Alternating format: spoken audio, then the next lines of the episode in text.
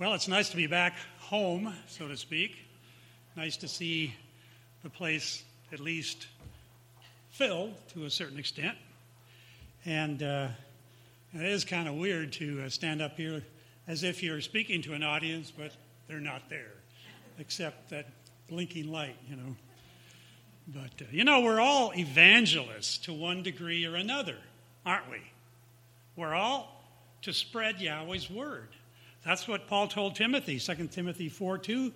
Be instant, in season, out of season. Reprove, rebuke, exhort with all long suffering and doctrine. He tells us to go out and teach the word, each of us. We don't have to leave it to the ministry. We can also talk to our friends, talk to our neighbors, and many brethren are doing so.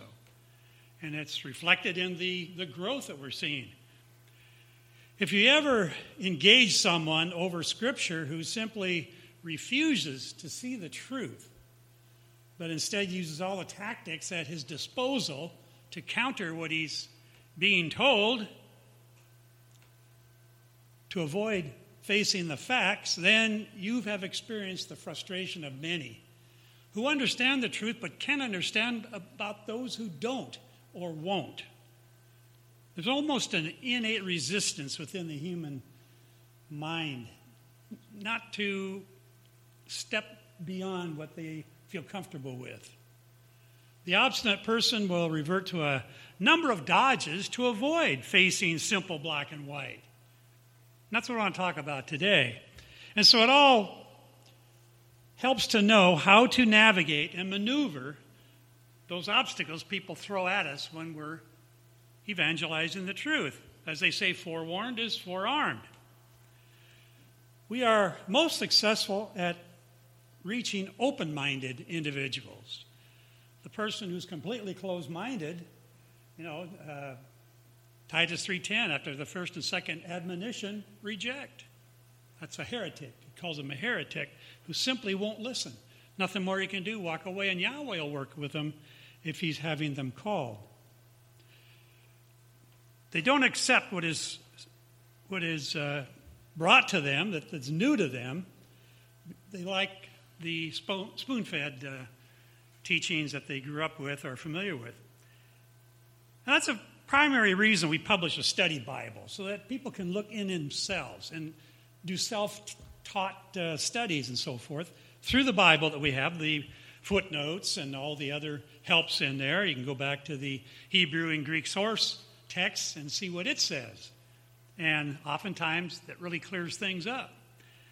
You don't normally find that in a regular Bible, do you? But we've got strong concordance at the back, at least their dictionary. So you can see the, the number in the text, and you can go to the back and look it up, what the Hebrew or the Greek says. And we're getting closer and closer to get those new Bibles here. It's been a long wait, but uh, maybe just a few more weeks and we'll have it. Okay, let's jump into the schemes of argumentation commonly used to avoid truth and defend error. Let's take one popular polemic. When their children complain and ask why they must do something, most parents say, Because I said so. This is known as the bare assertion. I have the upper hand, so you will do as I say, no questions asked. It's about status. Well, my church teaches otherwise. How can I go against it? Why can't you if it's not true in the scriptures? It's my church, and that's what they believe, and that means that's what I believe. Now, who has the greatest status in the universe? Well, Almighty Yahweh. What does His Word say? That's the, that's the way you got to go. What does His Word say? You will obey my word because I said so, Yahweh says, and there isn't any more we can bring to the table. if He says it, that's what we have to do, denominationally or otherwise. The more controversial a doctrine, the more it seems resistance is applied. One hot button teaching that will elicit a variety of uh, argument, uh, argumentative uh, dodges is, of course, the doctrine of the Trinity. What's interesting, you go back and look at the history of it, it's something that developed over time. If you look into the Roman church history, you'll find that it took two church councils, Nicaea and Constantinople, and three men known as the Cappadocian Fathers, and several centuries to formulate this doctrine. What does that tell us? What does that say to us? When you have to work that hard to make a doctrine, it speaks volumes about the lack of evidence in Scripture, doesn't it? You got to create it. You got to be your own Bible and create it. Otherwise, you can just quote the word if the teaching is there. Simple as that, which is what we try to do. We always go back to the word. Did you know that Sir Isaac Newton, that uh, famous mathematical and scientific genius, didn't believe in the Trinity? He also had a deep interest in things biblical. He traced the origin of the doctrine, and he was right, back to a man named Athanasius, 298 to 373. He became convinced that before Athanasius, the Roman Church had no Trinity doctrine, and he was right. Not formal. In the early fourth century, Athanasius was opposed by Arius, another, a man who didn't believe it, who affirmed that Yahweh the Father had primacy over Messiah. He was supreme, he had no equal. In 325, the Council of Nicaea condemned as a heretic the views of this man Arius, and the rest is history. Newton further asserted that in order to support Trinitarianism, the church deliberately corrupted the Bible by modifying crucial texts.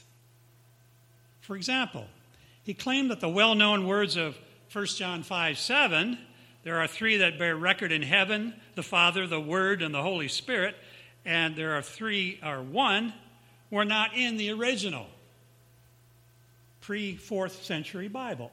And he was right. We find the same evidence that it, they weren't there, they were added Convinced that a massive fraud had perverted certain scriptures, Newton adopted the Arian anti Trinity position. Well, regardless of his efforts, the church won because it had the power to, to win, might made right. So there you have the bare assertion tactic. It's right because I say it's right. It's not the proper way to investigate Scripture, is it? When someone tells you it's right because I say it's right. Unless you are Yahweh. Then it makes all sorts of sense. Well, back on topic, you know, deceitful will use sleight of hand and twisted truth to convince you of their error or convince you that you are teaching error. Twisting truth isn't anything new, neither is it anything you're unfamiliar with. We see it all over the place. You won't find many in any walk of life or vocation who don't use twisted truth. From government to your neighborhood car salesman to your minister, except present company, of course. Believe it or not, twisted truth in all of its permutations is part of our culture. It's been a part of human, almost a human anatomy for thousands of years. It's, it's how people are normally persuaded. We're so used to it, we probably never stop to think about it, even when we ourselves are falling for this tactic. Someone teaches an erroneous belief not based on Scripture, but uses slick rhetoric to make a case. And because many are not studied, they fall for it hook, line, and sinker. A popular use of twisted truth in doctrinal argument is suppressed facts not telling the whole story, not giving the whole passage, perhaps. You leave out the part that contradicts your point. Children do it all the time when they're caught doing something wrong or trying to persuade their parents to give in to their desires. Why can't I jump off that cliff into the lake? Everybody's doing it. Never mentioning that a month ago, uh, one of their friends became paraplegic when he hit a suburb, submerged rock doing the same thing. Politicians love to suppress facts. They call it looking at things positively. They only tell you parts, the parts that support their agenda. while leaving out potential information that speaks against it. It happens daily in the news, in every news platform and every network. I'm saying every one of them. It's dishonest to claim they're reporting the news when it's really their news. Cut, filtered, homogenized for their means. And sometimes they're not even aware of it. You see, because every one of us, every single one of us has an opinion about something. Somehow. We all have our biases.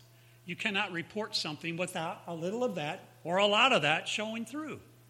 You have a bias. It's what you, you know, you have a bias even in what you don't report, even in how you emphasize something more than something less because you want to. Lots of ways, twisted truth can happen. The Nazi propagandists, some of the best in history, said that the most effective of all propaganda techniques was the one sided story. You leave out the other parts. That's why they call it propaganda. Then, of course, are the misguided preachers. I once heard a TV evangelist contending that 1 Timothy 4 allows him to eat a ham sandwich. The man began by reading verse 3 forbidding to marry and contending to abstain from meats which Elohim has created to be received, with thanksgiving of them which believe and know the truth. For every creature of Elohim is good and nothing to be refused if it is received with thanksgiving. Stop. Stop right there. So, as long as you pray over it, you can eat that shrimp or that lobster and be right with Yahweh. But wait, keep on going. For it is sanctified by the word, set apart, made holy by the word. What is? Made holy by the word. Clean food, not unclean food. You see? He left out the essential part that had to be sanctified by Yahweh in order to be edible. He suppressed facts. Neither did he go to the list of clean and unclean meats, Leviticus 11, Deuteronomy 14, and explain what is clean and what is not, which you can decide for yourself. Lobster, clams, shrimp, they don't meet the specifications for clean. They don't have fins, they don't have scales. So, uh, he also didn't emphasize the fact that says, which Elohim has created to be received with thanksgiving, which of which of them which believe and know the truth. And the truth, Leviticus 11, Deuteronomy 14. Kind of glossed over that real quick. So you didn't really give that much thought. The classic illustration we've, I guess we've often used uh, is the time Elder Randy and I were involved in a discussion, a debate, whatever, with a minister over uh, Yahweh's name. He pointed out that going from one language to another, names are transliterated, no, translated, and not transliterated. Transliterate means to carry the sound over from one language to another in their alphabet, in their, in their, their words. My name would still be Alan, whether I went to Russia, China, or Zimbabwe. It'd still be Alan. I wouldn't change my name to some Russian form, Chinese form, because there is known none for me. So, anyway, um, this fellow suppressed key evidence in his argument that names are translated, he says, not transliterated. He said his name was Jeff, and when he was working as a missionary in South uh, America or Central America, where it was, they called him Jefe in Spanish. See, they changed my name, Jeff, to Jefe, until Jose came to our rescue and says, Jefe just means boss. I learned that. Uh, it's the only Spanish I know but I learned that one. Uh, it's just a common Spanish term of endearment, like we would say boss, like we would say, hey, buddy, or okay, sir, or hey, chief, you know. But he was using it for his advantage, suppressing evidence. Maybe he didn't know. I'll give, give him that. Maybe he just didn't know. But anyway, um, we're so used to hearing the one sided story, we often don't look for the missing facts, the missing links, as it were, especially in the news. It's, it's really dishonest to claim unbiased reporting because no news is totally unbiased. Everything communicated shows personal bias to some degree, as I mentioned. We all look at the world through our own prism, our own glass. Just, you know, they say if there's an accident and it's got several witnesses, each one will give a different, slightly different version because of the way they look at it, because of the way they interpret, you know, what's happening from their perspective, from their understanding, and so forth. So we look at the world that way and flavor our communications with our own views, our own viewpoints. Like adding commentary, leaving certain things out, interviewing only those friendly to our viewpoint, our position. In religion, deceptive teachers are good at proof texting, pulling out of the scriptures just what they want to use to prove their point and ignore everything around it. Contradictory evidence is ignored, and only evidence supporting their belief is used. That's probably the most common tactic of anyone trying to prove a point in the Bible. Anyone who's not either knowledgeable about it or is a little dishonest. For example, Sunday worship supporters will suppress the fourth commandment the Sabbath commandment. They'll just suppress it. Um, sometimes a, a movement, a denomination will just throw it out. Ignore the lifelong practice of all the prophets, apostles, and even Yahshua himself, who all kept the seventh day Sabbath every week, all their lives. How can you argue against that? Instead, they focused on a few verses like 1 Corinthians 16, 1 to 2, pulling them completely out of context and they say Paul advocated worship on the first day of the week. So let's add, analyze this, uh, this passage. Paul writes Now, concerning the collection for the saints, as I have given order to the assemblies of Galatia, even so do you. Now, notice, upon the first day was added, upon the first of the week, let every one of you lay by him in store, as Elohim has prospered him, that there be no gatherings when I come. That's kind of odd. Think about that. And when I come, whomsoever you shall approve by your letters, them will I send to bring your liberality unto Jerusalem. They tell you this means passing the collection plate at Sunday morning church. Good night.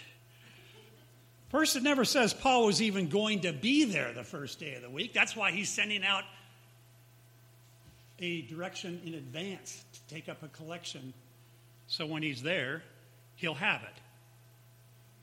Doesn't say he's going to be there at church. In fact, he says do it on the first of the week, and doesn't necessarily mean first day, because that was added by, again, guys who wanted to promote Sunday worship, the translators. And in advance of my coming, or my representative will do that too, so be ready when he comes. Second, there's nothing remotely connecting worship with taking up an offering of liberality. Uh, liberality. Get the context, for goodness sake. Don't just jump right in the middle of a passage and start proof, proving something. The fact is, Jerusalem had fallen on hard times. Romans 15:26 tells us they needed food, they needed sustenance, they needed clothing or whatever, hard cash. And Paul is coming to their aid, a one-man salvation army collect all this stuff, and on the first of the week, I'll come by, take it to the needy in Jerusalem, one assembly aiding another. Corinthians helped them out. So that's what they did. Another twisted truth technique is, is the hasty conclusion, which is used quite a bit these days, especially on those who aren't studied, who don't understand the whole concept or the word, what it's saying. You present a little bit of supposed evidence, then leap to a conclusion. Take the fallacious rapture teaching, for instance. It rests heavily on 1 Thessalonians 4 16. Quote, For the Master himself shall descend from heaven with a shout, with the voice of the archangel, and with the trump of Elohim, and the dead in Messiah shall rise first. Then we which are alive and remain shall be caught up together with them in the clouds to meet the Master in the air, and so shall we ever be with the Master. And they say this proves the rapture. Whoa. Not so fast. Speedy. When does Yahshua come back? Well, 1 Corinthians 15 52, 53 says, In a moment, in the twinkling of an eye, at the last trump, he comes back. At the last trump. He's not coming back before then to pick you up and whisk you away. For one thing, it would have said so.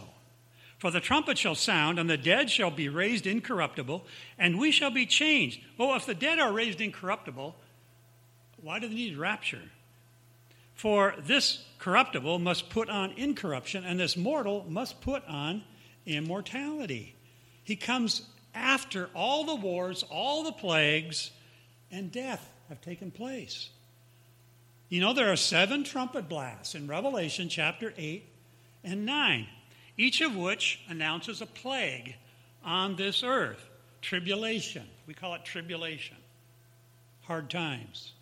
First, you got hail and fire mingled with blood. Then you have a third part of the sea becomes blood. Then you have a third part of the water becoming wormwood, bitter, can't drink it. Third part of the sun, moon, and stars are darkened. Then you have locusts. Then the sixth one is warfare with a third of the people on earth killed. Then, the seventh, you have seven thunders. Then Yahshua returns at the last trumpet. Thunders, trumpet, virtually the same. He doesn't make two trips, even though they say, well, before that he'll come secretly for his saints. Back to 1 Thessalonians 4:16 where you find he returns with a shout, the voice of an archangel, and the trump of Elohim. And they say it is, his first coming is secret, it's silent, whisking people away. Two shall be in the field, one shall be taken, the other left. Well, the one that's taken is taken and destroyed. They don't tell you that. They think he's taken at a rapture, but keep on reading. Tell what, read what Yahshua said to his disciples about that. He said, Where the eagles or the vultures are gathered, that's where they're going to be taken. So they got that mess, messed up totally. He says, 1 Thessalonians 2 9, even him who's coming is after the working of Satan with all power and signs and lying wonders. That means he's going to come doing things that Satan did? No, it's after Satan's done with his working. With all power, signs, and lying wonders. See, that's Satan, that's not him. He comes after Satan's part, and the tribulation is finished. There is no evidence anywhere in Scripture, none in Scripture, saying Yahshua returns twice. The first time in secret to snatch away his people in a rapture. The raptures, rapture, whatever you call them, rapturous, they've invented that one. They created that one in order to make the square peg fit in the round hole. So they twisted prophecy, I guess. Amazing how people will buy into things. You know, the rapture wasn't even before 1870 or whatever, 1880. The rapture was not even a thing. It wasn't even a doctrine. There were some ideas way back, but it was not promoted by any church at that point. It's a, it's a recent doctrine. Again, if it's not in Scripture, not in Scripture. Then you have the hasty conclusion. Very effective when the audience doesn't understand the full teaching, a form of pulling the wool over their eyes. Many trying to affect a scholarly flair will use theological terms with Greek or Latin bases to sound knowledgeable, way above everybody else. That means I'm very smart, and you're, not quite that smart. They'll throw around highbrow words like apologetics, preterist, eschatological, parousia, Christology, sola scriptura. They throw these things out. Oh, that guy's, ooh, he's smart. Their eyes glaze over in bewilderment and they cry out, Well, whatever you say, you're more knowledgeable than I. Most simply, don't have the understanding or the patience to wade through the scriptures. And that's where you can come in. You can explain it to them. You can take your RSB, you can show them the note. See, here's what this is really saying. And I'm not saying it, the Hebrew or the Greek is saying it. Most simply, just don't have the knowledge. They want a quick answer. Quick. Tell me what it is, and I'll be happy. They don't mind if you skip too rapidly to a solution. The hasty conclusion is most effective when the audience wants to believe a teaching. They want to believe it, they, they already do, and they just want a little more, uh, uh, you know, a little more understanding, and then they're happy with it. They want affirmation. They just want the slightest persuasion, and they'll go with it. This brings to mind another tact of twisted logic, an unprovable basis, and unknowable statistics. It's virtually impossible to prove the negative, prove that something does not exist. Like the non existence of uh, anything, really, like a missing link in the theory of evolution. Evolutionists would say, well, it just hasn't been discovered yet. We still believe it's there by all the evidence. How do you know that the missing link is going to prove that evidence that way and not this way? Well, you just wait, it's there. All the evidence points to one, and it'll be found one day, so their theory is no more than a fantasy faith. By the same token, no one can prove that Yahweh does not exist when there's a whole lot of evidence that he does. And this goes beyond anything we can even put our minds to, it's way above our intellect. You got to learn how to weigh evidence. Think of yourself in a courtroom hearing testimony. Let's take the example of the Da Vinci Code that was popular, I don't know, a decade or two back that Yahshua married Mary Magdalene. But there's no evidence. The author, Dan Brown, wrote that there's 80 other gospels that competed for inclusion in the New Testament. What? The most scholarly evidence I've ever found, there was no more than 20 apocryphal gospels. But he's found 80. So you just make up your, make up your sources, make up your, your evidence, and then people are supposed to believe it.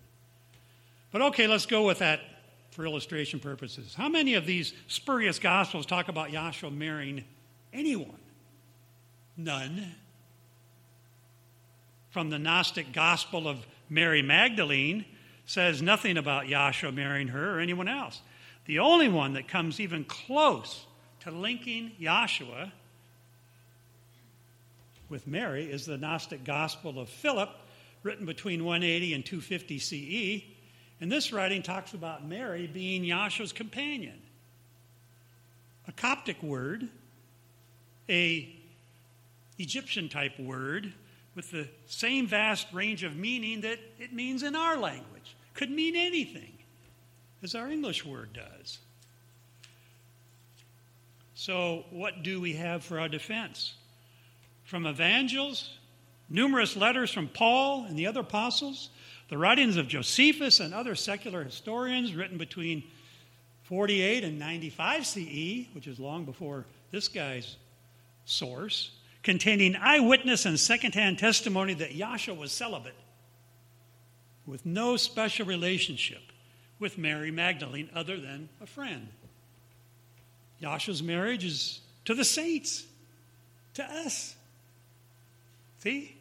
He kept true he kept pure to his marriage with the saints one day when they will marry him at the marriage supper of the Lamb. Another device is the red herring. In a red herring argument, you intentionally digress from the real issue being discussed, introducing a side issue to try to throw them off track Uh, that has nothing to do with the subject at hand or only tangentially that gets them thinking in a different direction in an attempt to deflect attention away from the real question. This is done when someone can't answer the point. They have no clue how to respond to your point.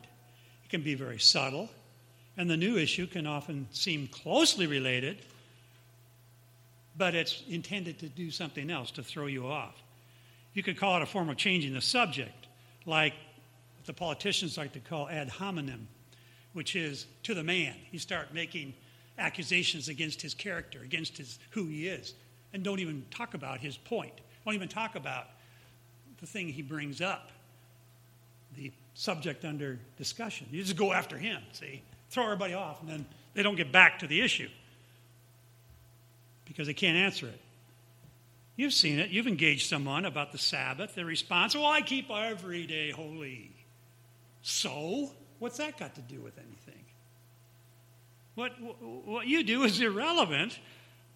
It's not even scripturally compliant. You aren't the authority, and Yahweh made the Sabbath to keep holy, not any day, not every day, not three days out of the week, or seven days out of the week. What you do is not the issue. But they bring it up to say that some, there's some kind of authority. See, well, maybe he has something here because he does it. Oh, really? How about what the Bible says? Take another red herring. You know that his name is Yahweh. And you explain it to them. Oh, but he has many names. Many names. Show me that in the Bible. I want to see where it says he has many names. And they start spouting off titles. Yahweh Rapha, Yahweh Ropika. He's got many names. No, those are just additions to his name.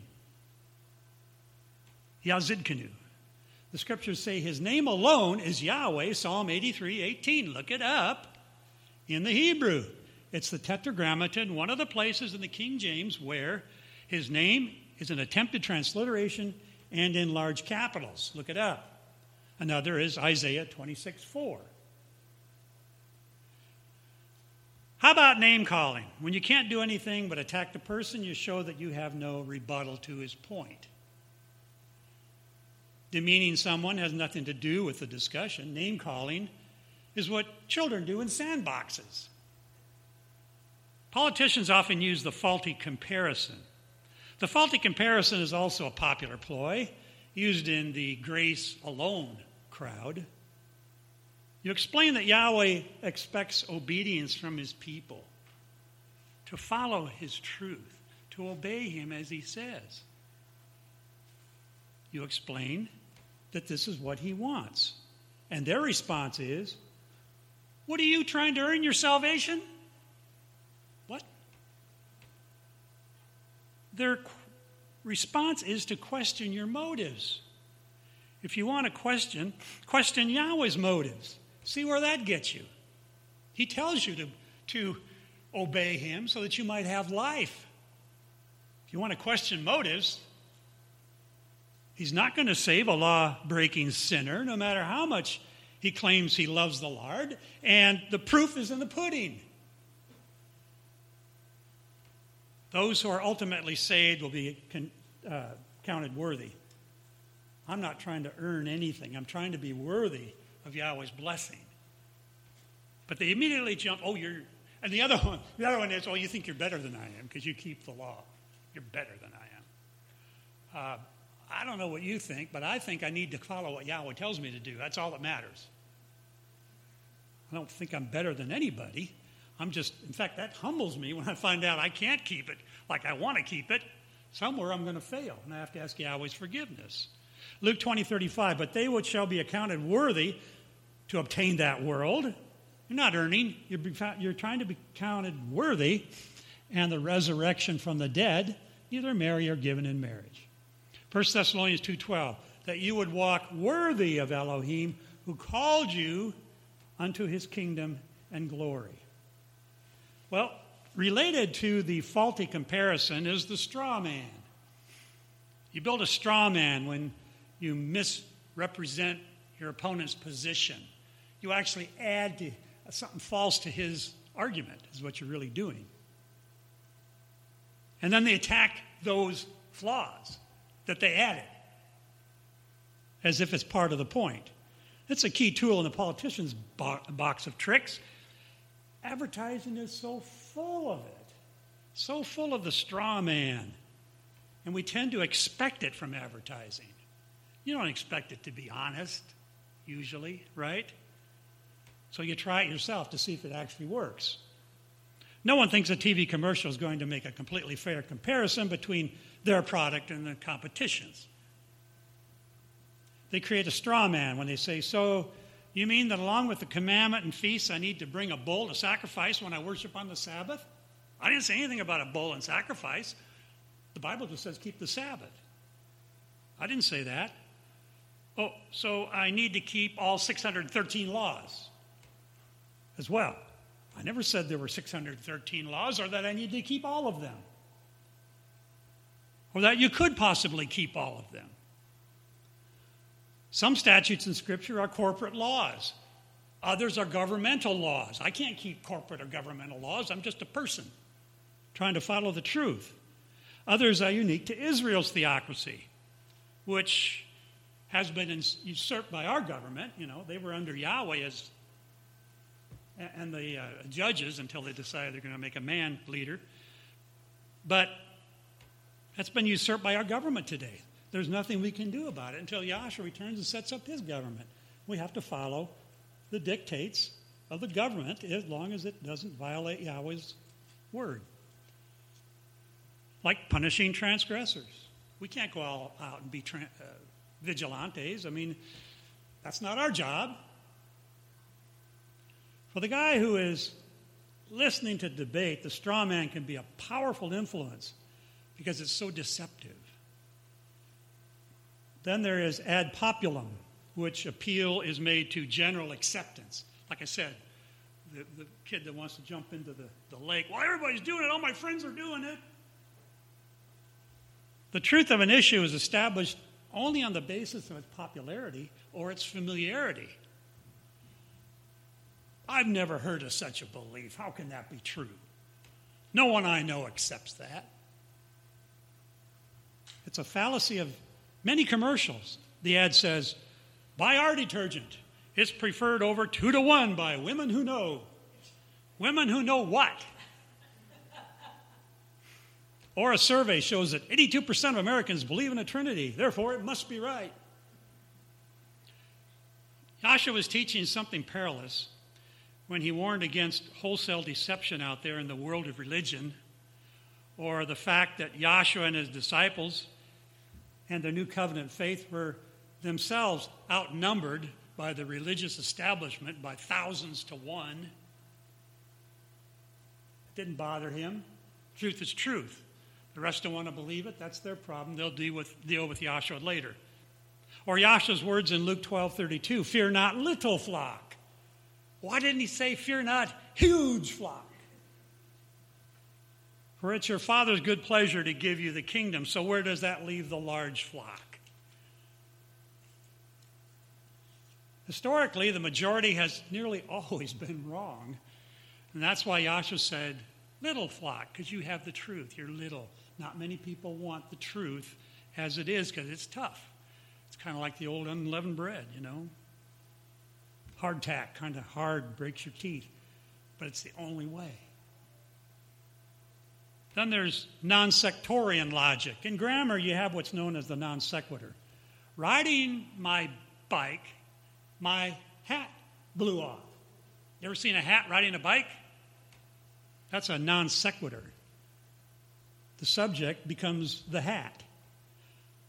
I don't remember ever saw that happening. It would be interesting to see, but it's a word in Latin means doesn't follow. Doesn't follow the logic, doesn't follow the, the line. In rhetoric, a non sequitur is when a conclusion is drawn which doesn't follow the premise. It's not a specific fallacy, but, fallacy, but a general term for a bad argument. A lot of examples we've given can be said to be non sequitur. Things don't follow. They insert things into it, they take some things out of it, they add their own ideas. Here's a, here's a non sequitur from the political world.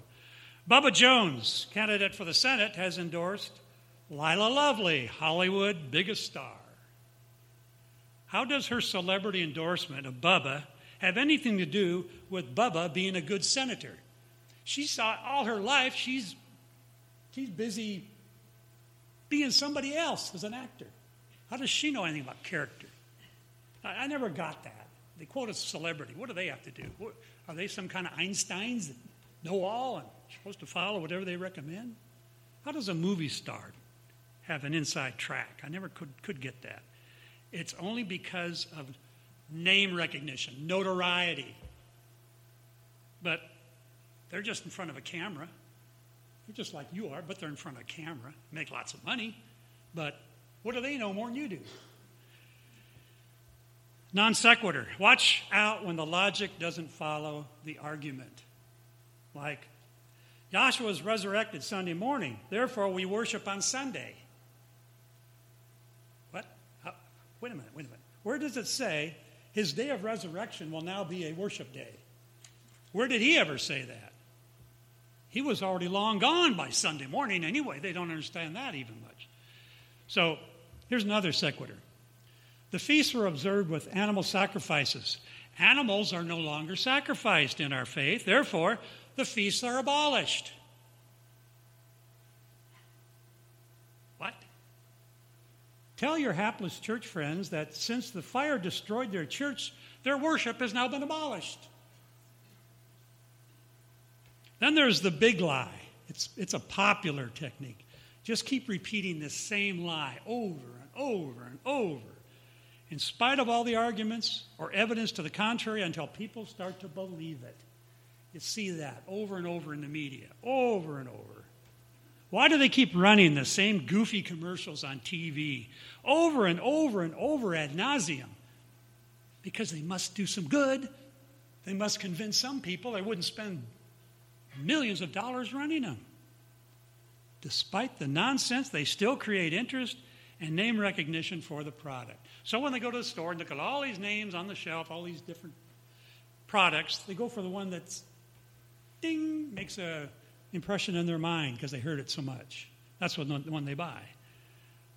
And I don't know about you, but we don't watch much TV, but if we happen to, you know, are surfing and see a commercial, it's so stupid. It has nothing to do with what they're selling anymore.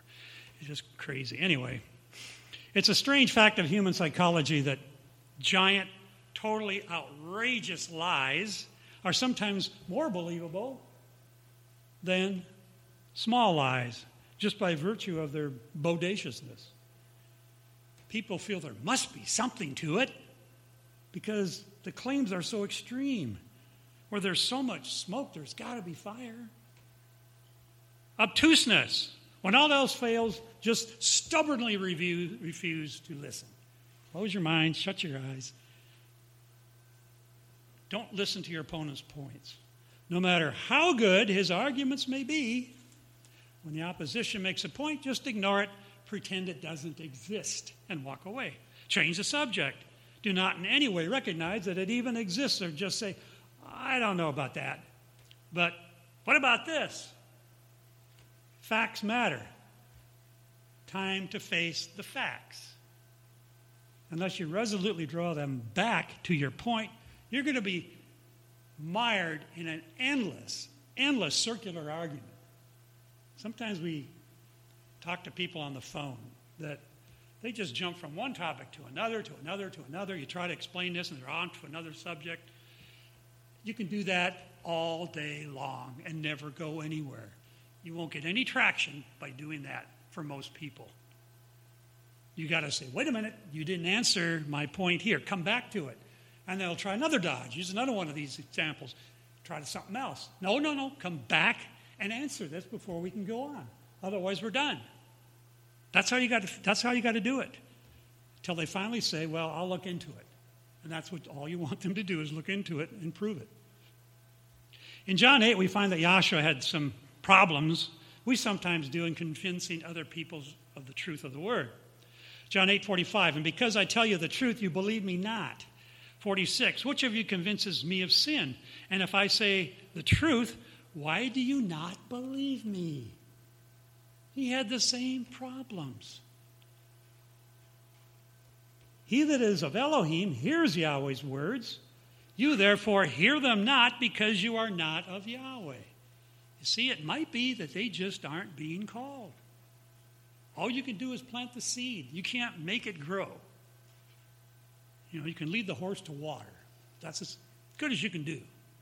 You've got to let Yahweh take it from there if He's calling them. And sometimes it takes one or two more exposures before people wake up and think, oh, hey, I was told that once. That starts to make sense to them. But the first exposure sometimes pew, right over their heads. They just reject it out of hand. And that's normally what people do when they hear something new. They just kind of stand back. Uh, I don't know about that. But when they hear it again and again and again, oh, maybe there is something to that. I'll look at that. I think a lot of us came to the truth that way. maybe at first.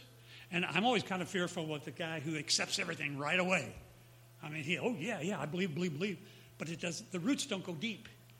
Next thing you know is off into something else. So you got to be grounded. You have to prove everything. And, you know, get grounded first in one thing and go on to the next. Well, I pray the next time that someone tries to pull the wool over your eyes, that you'll have some better insight into the methodology that people use to argue, and you can call them at their game and recognize when they're doing this. Say, wait a minute, come back, come back to the scriptures. But just don't let them wiggle out of it. Don't move on until they answer the point. That's all you can that's all you can do. Otherwise, you'll be locked into an endless loop and you'll never go anywhere with them. They'll just keep throwing things at you, you throw things back at them, and back and forth, back and forth. Yahweh's word is a powerful sword and does not need any trickery, it doesn't need propaganda. That's his word, it stands on its own. And we can be assured as we stand on the word that what we're teaching is right, it's accurate, it's true. The word of Yahweh is true. Just remember, Yahshua said in John 8, he tells those gainsayers who didn't want to believe him that if they refuse the truth, they were not of Yahweh. So you're not responsible beyond what you teach them unless they ask for more help. Otherwise, rejection is on them. And Yahweh will have to deal with them from there on.